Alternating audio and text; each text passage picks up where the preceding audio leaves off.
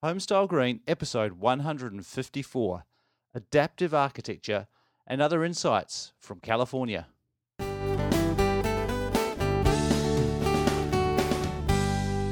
G'day, Matthew Cutler Welsh here from Homestyle Green. This is the podcast dedicated to inspiring people to make a better place to live. This week, I am bringing you an interview I recorded last year from uh, Matthew Baran, who is at Baran Studio.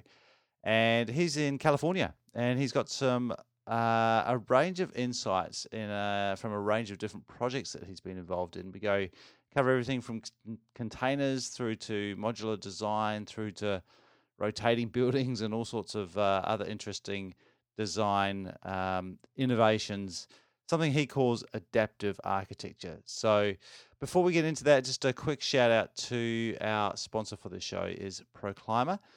Um, thank you very much to ProClima. Really appreciate their support, and uh, you can appreciate them too if you are building a home um, that you want to be of any reasonable performance, you need it to be airtight and you need to look after moisture in that uh, building envelope. So definitely check them out, proclima.co.nz. Now, I started out uh, in a conversation with um, Matt Baran about uh, bushfires, amongst other things, uh, forest fires, and extreme weather, and whether that's something that we're going to see more and more of. I was thinking about this the other day that we kind of hear about forest fires more and more. Is it becoming more common, or is it just becoming reported more often that we're getting these extreme fires and extreme conditions in and and long dry periods in places like California? Well, you know, you you hear a lot about that, but if you read, you know, uh, Mike Davis was a professor of mine in college, and that was, wow, 20 years ago or something yeah. at this point, and he talked about the ecology of Los Angeles many years ago, and and there was this cycle that was um, uh, um, there would be a drought and then fire and then flood and then right. it would repeat, and yeah, yeah. it's sort of the the consequence of building in the conditions that that we that we build in that we create cities and in places where maybe they're not not necessarily meant to be, but mm. that fires and floods and and droughts are sort of natural course of, of um, you know, a natural course of the ecology. Yeah, but you know, I also think that, that and you know, it's it's also true that the more people that move here, the more pressure it puts on natural resources. Yeah. Um, the cities in in California continue to to grow, and people continue to move to the area, which is partly why we're so busy. Um, you know, but uh, I think that those things combined with you know climate change and and, and other issues that that are out there creating all kinds of trouble. Yeah. I want to come back to your journey. This is a question I usually start with, which is why do you do what you do? Um, yeah, I was I was thinking about that question actually, and um, you know, I think it's uh, the answer is I don't know. I, think that reasonable. I think that um, no, I think that it's it's something that you that I'm drawn to. I think that uh, I don't I don't know that I necessarily had a choice in it, and I don't know why it is that I'm drawn to it. I think that you um, are drawn to things because you may be genetically predisposed, but also you have you know your family and and the influences that that bear upon you um, when you're growing. And uh, I've just always felt drawn to to art and, and creative practices, and I feel that it is um, it's a joy to do the work. So when you're in the right space and you're creating something, I think that uh, it's a it's a wonderful place to be, and it's it, it just brings a, a certain amount of happiness and euphoria when you're sitting and designing and sketching or seeing that work come into reality when you're seeing it uh, built and realized, and you're you're uh, you have the opportunity to get involved in the design throughout that process from the time that you have a dream and you wake up one morning and you have this idea and you run to the desk and you put it down on paper and um, create a model of it and, and then take it to your client and work out the city issues and and then get into the field and see it built. Um, that entire process is is part of that creative act, and it's something that I that I'm that I couldn't see myself doing anything else. And I think that that's that's a common refrain. That's something you hear often with architects. Yeah. So now that you've built up a decent sized practice, you got is it eight of you in the, your team? There's uh, we we have a kind of flexible um, situation where we have maybe six or seven of us that are full time employees, and then another three or four of us that are consulting. So not those three or four people are, are off and on depending on the the needs of the firm. Right. The firm and you cover the whole sort of, you cover the whole range from uh, uh, single family housing, multi unit housing, uh, through to commercial, and we'll, we'll come on to robots and, and, other experiments uh, a little bit later. Yeah, but you started robots. We can talk about that. Yeah, you started in 2009, which I've spoken to a few people who kind of finished their training, came out, um, or have been doing in the scene for, in your case, 15 years. What was it like in around 2008, 2009? Well, as far as the recession, yeah, it was bad. Um, in fact, it, it, sort of worked out in a way that I had left the. I had been practicing for 10 or, or 15 years, and um, decided that I wanted to rethink things. I was doing some evening sketching and drawings and just in, trying to invent, which is you know kind of leads into the discussion about the robots. But right. I had done I had done some work, entered a competition and um, won, and uh, had an idea that I could develop take this a little further, and went back to school.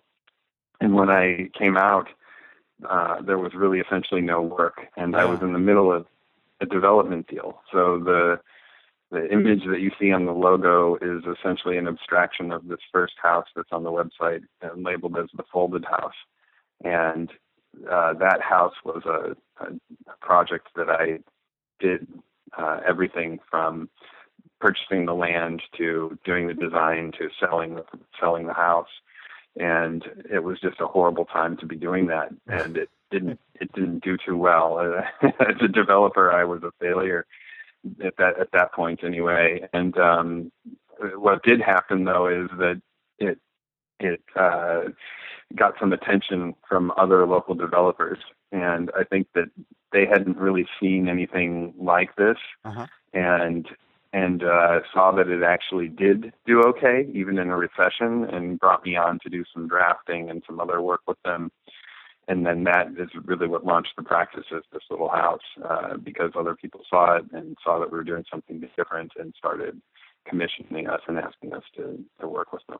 Right, yeah, because uh, you say it didn't do well, but even coming out even at that time is probably doing well. Yeah, yeah, that's pretty much what had happened. We paid the bank back, so I yeah. still have a relationship with, with the bank, and you know, yeah, excuse me, we lived we lived to fight another day uh, so yeah, we we kind of came out without you know being bankrupt, which was a good day. And there were a lot of people that closed their offices and were going bankrupt, and developers that were shutting down, and it was it was some pretty heavy fallout from that.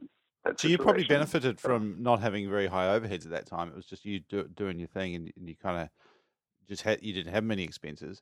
Um, yeah, it, it truly was. Yeah. And and now things have developed and you've you've done very well. Uh, you've got a, a very good practice. What's the market now in terms of architecture? How is it still a very niche uh, market? Do you still only deal with a, a, small portion of people who are buying houses or, or building houses? Well, a lot of our work is being done with uh, developers, large and small developers. So, what our our um, client base is really small one person companies that do anywhere between a single house that's being rehabbed to maybe four or five. I think our largest project with that size of client is maybe 10 houses. And then we have some larger clients that uh, are bigger companies that are doing multi unit from 100 to 150 units, um, and then maybe 20 20, 30, 40 units that we're starting to see. So our our uh, client base is primarily developers, but we are seeing homeowners coming in and asking more and more. We're seeing homeowners come in to rehab a lot of what they're either about to purchase or what they're living in. I think that um, we also get a lot of people coming in asking us to design something ground up, primarily people that are coming over from San Francisco. They can't afford a home over there anymore because it's it's really ridiculous. The market is so overheated, and there are a lot of tech people coming into San Francisco. So they're and they're coming into Oakland and they're seeing our work and they're getting outbid even in Oakland and then they come to us and say, How can we how can we build one of these homes? Um, and so we'll advise them and I haven't I've seen a few that have started to happen, but it's it's an, it's an honest process. It's uh, mm. you know it's not for the faint of heart. It, it takes a lot of um, oh, it takes a lot of commitment it takes a lot of uh, effort to to find land and buy it and get yeah. the financing yeah. and, and, approvals and everything. Yeah. So, so we're starting to see people do that as well. Just before I get into talking to Matt Baran about container uh, housing, um, here's a quick message from Dennis Dowling. Now, he is a proponent of ProClima, and I asked Dennis last year why he likes using ProClima products there are there are several different products on the market, and I suppose ProClima um, benefits from brand leadership. Mm-hmm. Um, also, they have um, quite a good R and D process, and I suppose fundamentally, I'm fairly risk adverse. So while I'm very open to trying new things and looking at things differently and trying to create a new way of of getting from A to B, um, I don't necessarily like doing that on untested or untried products. Yeah, and ProClima has, you know, a very long time of being in the market. So while it's relatively new to the New Zealand market, it's been in the market for a long time, and it's in a lot of very large markets, and it does very well. And it, and as a result of that, it has a system that goes with it. It has a process to follow. It's that you can see videos on how it works. People have an understanding of it. It's a relatable um, product to those in the industry who are building in this space. Um, so as a result, um, it's very easy to get any information that you want on it. And further to that, when you come across something, because New Zealand loves to build bespoke architecture, when you come to something that's a little d- bit different or unique, oftentimes, if there isn't a direct um, comparison that's been done before, there is at least the knowledge resource bank to get that information to you um, that addresses your specific concern.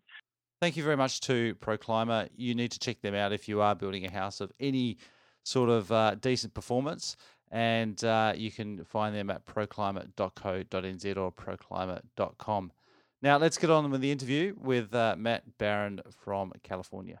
You've done some um, container stuff, some work with containers. Yeah, that's exciting. The first container arrived on site yesterday. I was out there watching it be being uh, dropped off. So yeah. What's the motivation behind happening. that? That to use the containers. Yeah. Um, you know, I think it started off as a as a, a cost-effective way to accomplish what what we were trying to accomplish. I think it was also a manner a matter of um, of uh, expedience. I mean, they were they were readily available. They don't need to be um, framed over an extended period of time. They can be just dropped into place. Uh, so uh, time and money, I suppose. Yeah. But um, I think that uh, there and there are so many. They're they're really readily available. Um, you know, I think that the concern that, that comes up for me when you're doing something like that is that you know as I sit here and talk about adaptability and and uh, the the idea the design notion that you can conform to a set of site conditions specifically uh, when you start talking about prefabrication and things like containers they are not site specific designs they're things that are designed somewhere else for something else and mm. you drop them into place but I do find that with our container project that we're doing now that you treat them as building blocks. You don't treat them as a singular thing. And when you're able to do that, especially in this project, project of the size we're doing, you can begin to orient them in different directions and use them almost as pixels in a larger image. That in that larger image is something that is site responsive. It's adapted to the to the local climate and the local site conditions in terms of its orientation and circulation and general layout.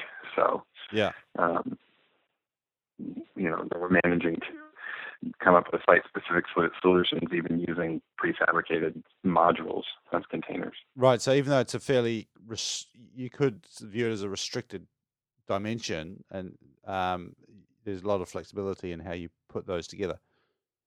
Absolutely, definitely, and and a lot of what we do is is built site is site built as well. The things that surround the containers, the yeah. stairs, the walkways, things like that, landscaping. Um, on your you you've got a, a blog section on your website, and and uh, the current project is going up. The uh, how do you pronounce it? Piedmont. Piedmont project. Yes, that's right. Piedmont project. That's right. That what's the uh, what is the construction? It, it's a is it completely timber? Yeah, it's all types. So most of what we do here is wood uh, stick frame construction. It's all um, uh, type five construction uh, up to about stories is generally the, the height limitation. Six um, stories, did you say? Three. Three. And so is Correct, that the case yeah. for, for that development? That's a, a three story all, all timber. For the the majority of it, it is three stories. If you you can get a fourth story by going to Type 5B. So actually, the the project, uh, the rear of the project, the townhouses there has a little penthouse on it as well. Right. So if you meet certain requirements, you can add that that fourth story. Uh, a lot of what we're doing in the bigger projects, though, now is starting to be concrete, what they call a podium project. So we do um, a, a, one level of concrete, and that allows you to do four stories of wood on top of that. So you can get up to a five story building with some of the larger projects that are built on concrete podiums. Yeah. So you mentioned uh, um, indoor outdoor flow um, before, and um, we, have talked a little bit about the, the quality of, of glazing. Are there any other things that you would recommend for people if they're just starting out on a project, um, either a renovation or a new build? Uh, are they the sort of main things that they, as a client, should should think about? Yeah, I think that you, know, I think that one of the things it's sort of a more maybe blanket answer in that you really have to study the site, and I think you have to spend a lot of time on the site and and see where the sun is coming up and where it's going down and how the shadows are being cast and where people are walking by and um, where cars are are driving by and how fast they're driving by and you know where the street lamps are and where the trash cans are. I think that you know you have to do a certain amount of observation, and we do the best that we can. I mean, we certainly are a commercial operation, and we can't spend endless hours on a site taking it in, but uh, we've also learned to do it pretty rapidly. I think that what I used to teach in school when I was still lecturing and, and teaching studios at Berkeley and at the Academy of Art was really an extended site analysis, and people mm. would just go out and gather data. And a lot of the, even my own work, the robots that, that are there and the mapping projects that are there were about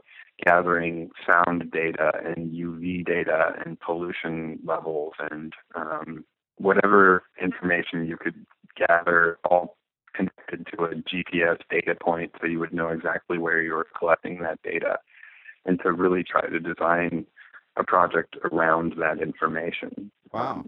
Um, um, so I think that. Yeah. yeah. let's talk about robots. What What are you doing with the? What are you? How are they coming into your practice? Sorry, how how do they?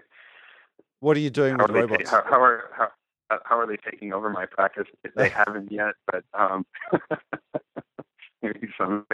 I, I think that um, the the robots were really about, um, as I was saying earlier, that I had gone back to school after having done this project in the evenings, where it was a, a rotating, it rotated on two axes, and it would essentially unpack itself and configure into this rotating object that would allow it to adjust itself to any given site condition. So it would rotate uh, a, different skin into place in the winter than it might have in the summer, so that it was getting more or less heat gain or light, and you could vary that thing over time, and it could reorient itself to build conditions and uh, wind conditions and whatever whatever it might need to adjust to. And um, that led me to uh, about a year long investigation into the possibilities behind that, and it was a twofold analysis. One was taking uh, GIS data and in these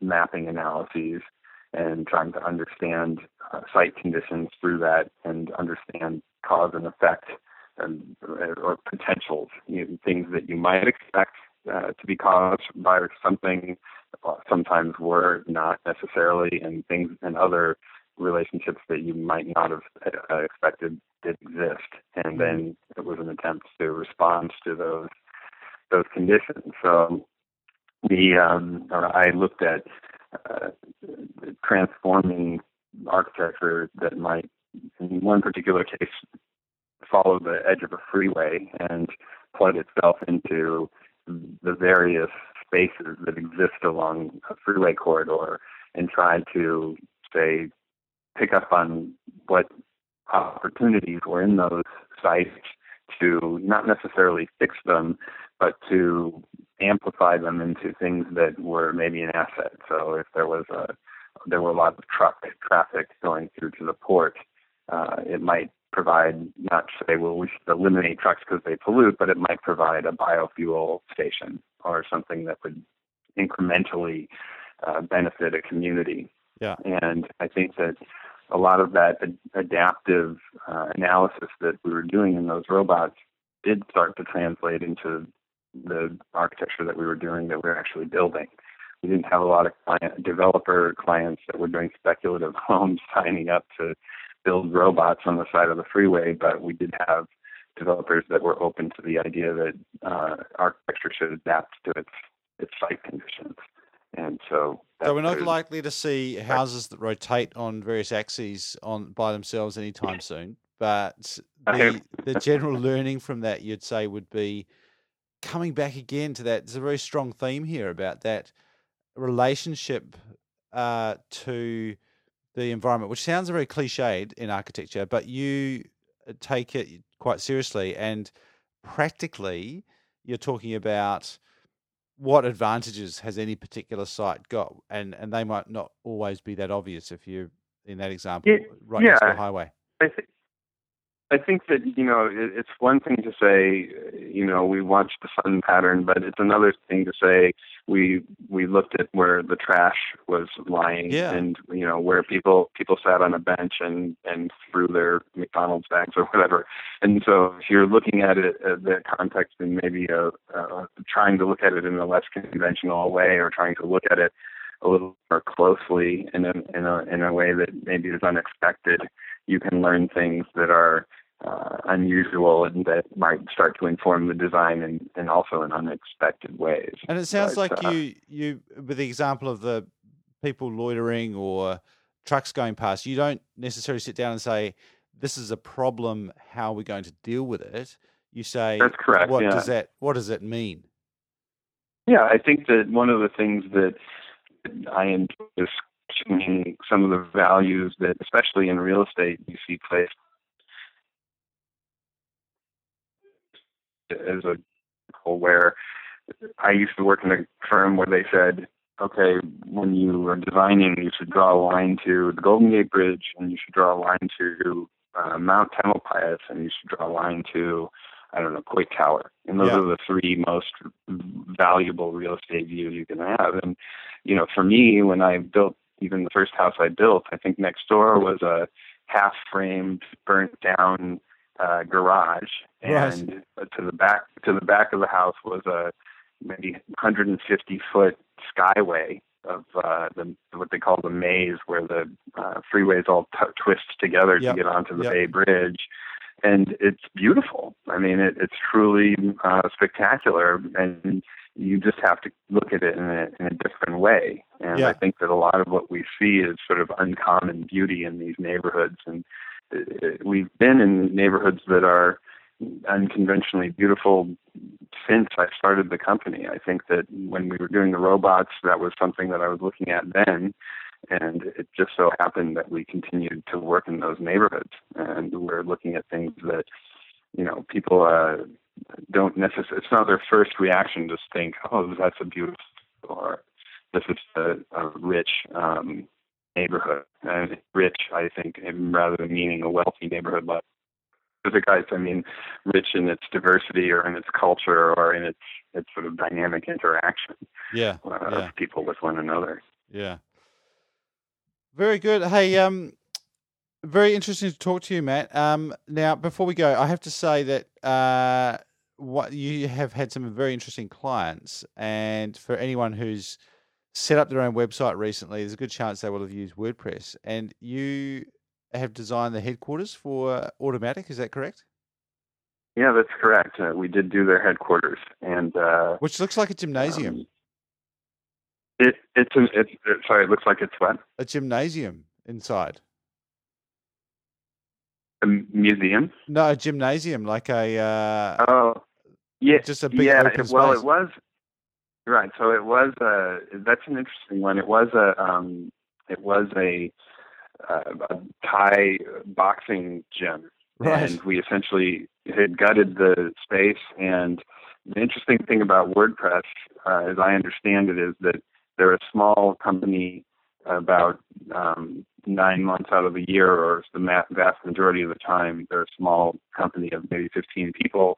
But several times, once a month perhaps, they'll have people in and they'll share the space and we'll grow to a hundred and once a year they'll grow to a thousand. Wow. So speaking speaking of an adaptable yeah. space, it really needed to be that. So both in terms of its kind of overall layout and the design that we brought through it was really supposed to be about that adaptability. Uh, and it fit our design ideals pretty well. Yeah, interesting. And and that's probably a, a, a sign for the future as well of both commercial spaces, but potentially residential spaces as well, and having that greater level of ad- adaptability. Yeah, I think you definitely you definitely find that in both types of spaces, and we and we try to bring that to the table when we're yeah. when we're designing. Matt, how far um, do you extend with your work? Do you uh, just work locally or um, working beyond California?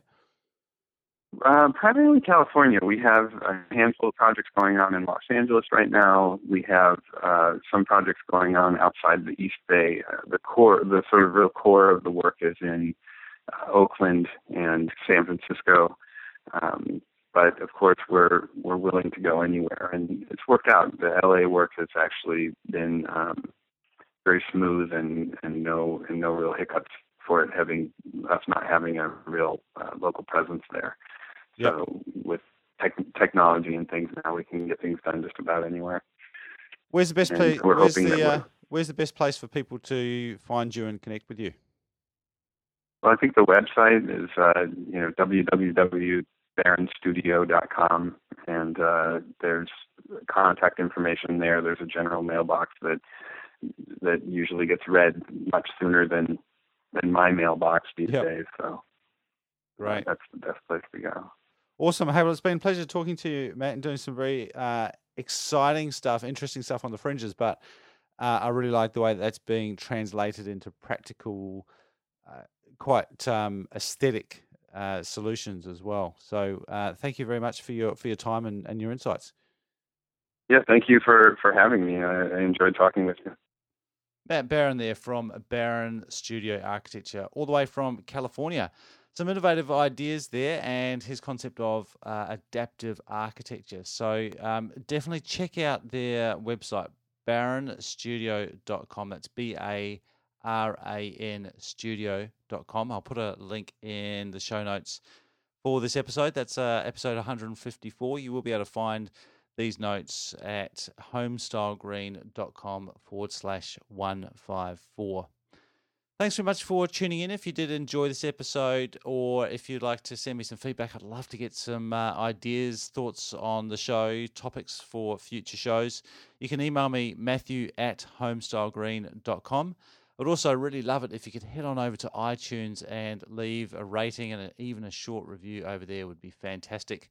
Helps us get the message out and uh, helps this show get more listeners, which is a great thing because that's the way we can get more houses that are built better and uh, just a better place to live for everyone. Thank you very much. My name's Matthew Cutler Welsh. This is Homestyle Green. Now go make a better place to live.